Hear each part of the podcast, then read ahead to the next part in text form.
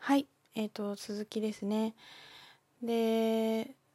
なんかこうやっぱりチャネリング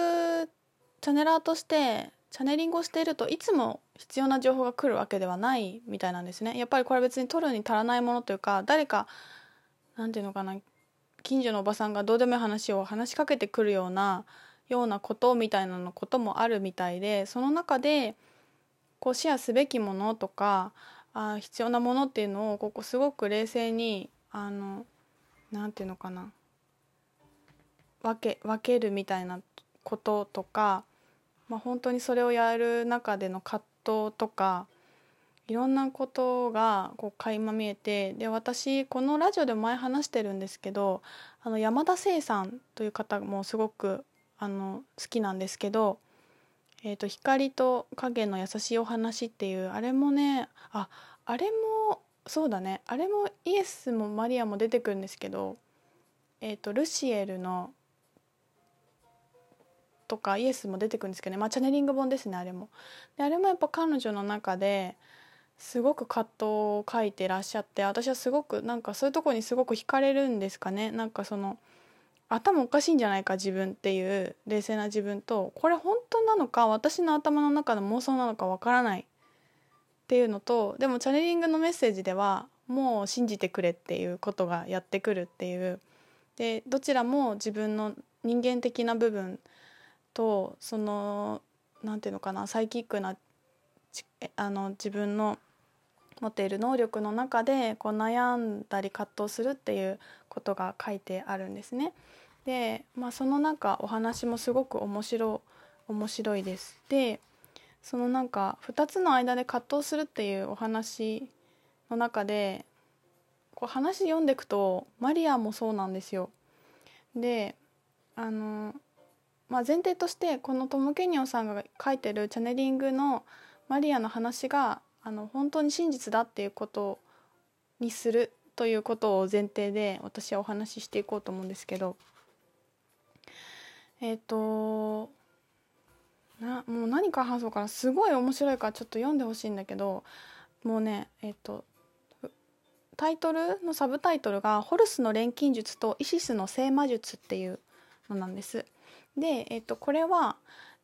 マスターイエスと,、えっとマリアの出会いとかその時どんな風だったかとか、まあ、聖書で語られてるいろんな話があるんだけどマリアがイエスのことを近くで見ていて実際起きたこととか、えっと、2人の馴れ初めとか、えっと、イエスのお母さんの話とかが書いてあります。でその、まあ、物語を踏まえて、えっと、聖魔術についてあの秘密を明かすっていうことをしてるんですけどで、えーと、聖魔術なんか私が本当に話したいことはあの今日話したいことは聖魔術のことではないんですけどどんな大体どんな話かっていうのが分かんないとみんなちょっと話に入っていけない気がするのでちょっとその聖魔術とはっていうところをちょっと引用して読んでみたいと思います。えー、ではこれからイシスの聖魔術の奥義のいくつかを明かそうと思います。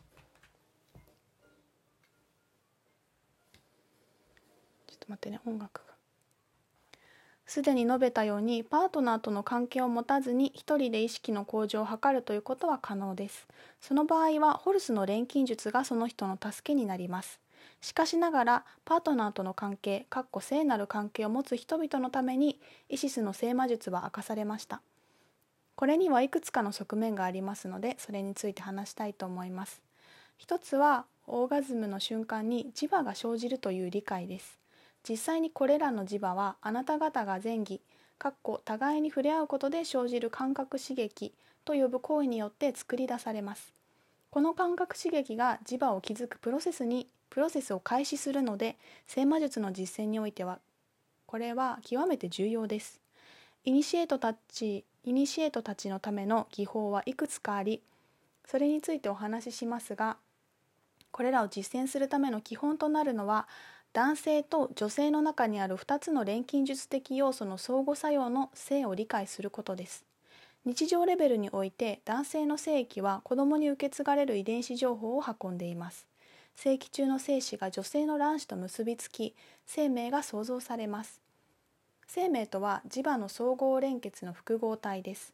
子宮の中で成長する子どもには臓器と組織が発達します。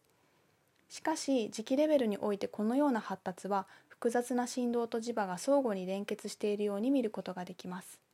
だからですから日常レベルでは性行為が新たな磁気パターンを作り出しているのです。錬金術を学んだイニシエートたちは性エネルギーのを磁場の複合体を作り出すためにも用います。しかしこれらの磁場は新たな生命子供にはなりません。それはそれらは2人のイニシエート自身のカーボディに取り込まれカーボディを強化し向上させます。これが最初に理解するべく基本的ポイントです。すべてがこれを中心として展開します。イエスと私が学んだ錬金術体系の中でのイニシエートの目的は肉体カート肉体の制限を超えてカーボディを強化することです。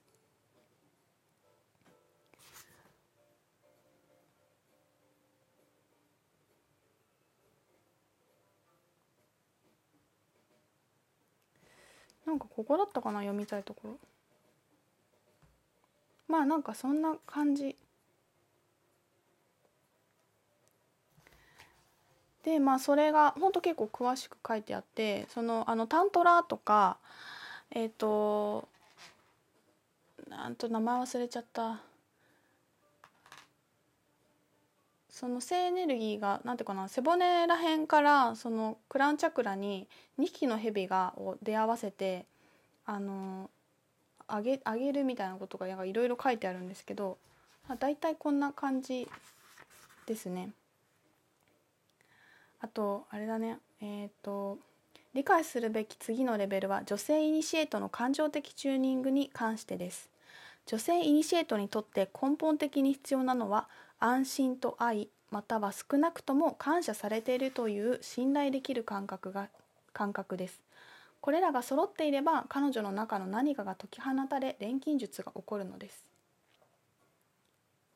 ですよねみたいな はいそんな感じでその要は、えーと、カーカーボディっていうのが、えーとまあ、オーラ層だったりとか自分の肉体的なところを超えた自分のエネルギー体のボディのことだったりを言うんですけどそこの活性化っていうのがやっぱイエスの大きな仕事を成し遂げるためにすごく必要でそれは、えーと、マリアのえっ、ー、とその聖魔術なしには成し遂げられなかったっていうことだったみたいなんですよね。だからそういう自分の覚醒のためとか自分がより大きな仕事をしていくっていう上でえーと、こういう魔術があるというか、まあ、本来生徒はそういうものであって私たちがなんかこう醜いものだとかあの恥ずかしいものだっていうものを超えたものがもう何千年も前からされていたっていうことなんですけどでうんともっともうちょっとなんだろう突っ込んだ話をするとえっ、とマリアそのイニシエート魔術師として、まあ、育てられるんですね12歳ぐらいの時にそういう魔術学校みたいなイシスの魔術学校みたいなところに行ってそこで訓練を受けるらしいんですよね。でもうあのイエスのためにそういうこ自分がそういうふうに活動していくってことはあのイエスと会った時に自分で理解するんですけどでまたイエスのお母さんがすごかったんですって。でそのマリアから見ても本当にあの驚異的なに素晴らしい人だったってことが書いてあってというのもそのもうイシスそのものそのものイシスの生まれ変わりとして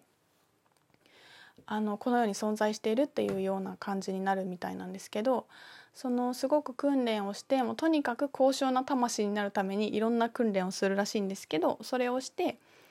えっ、ー、と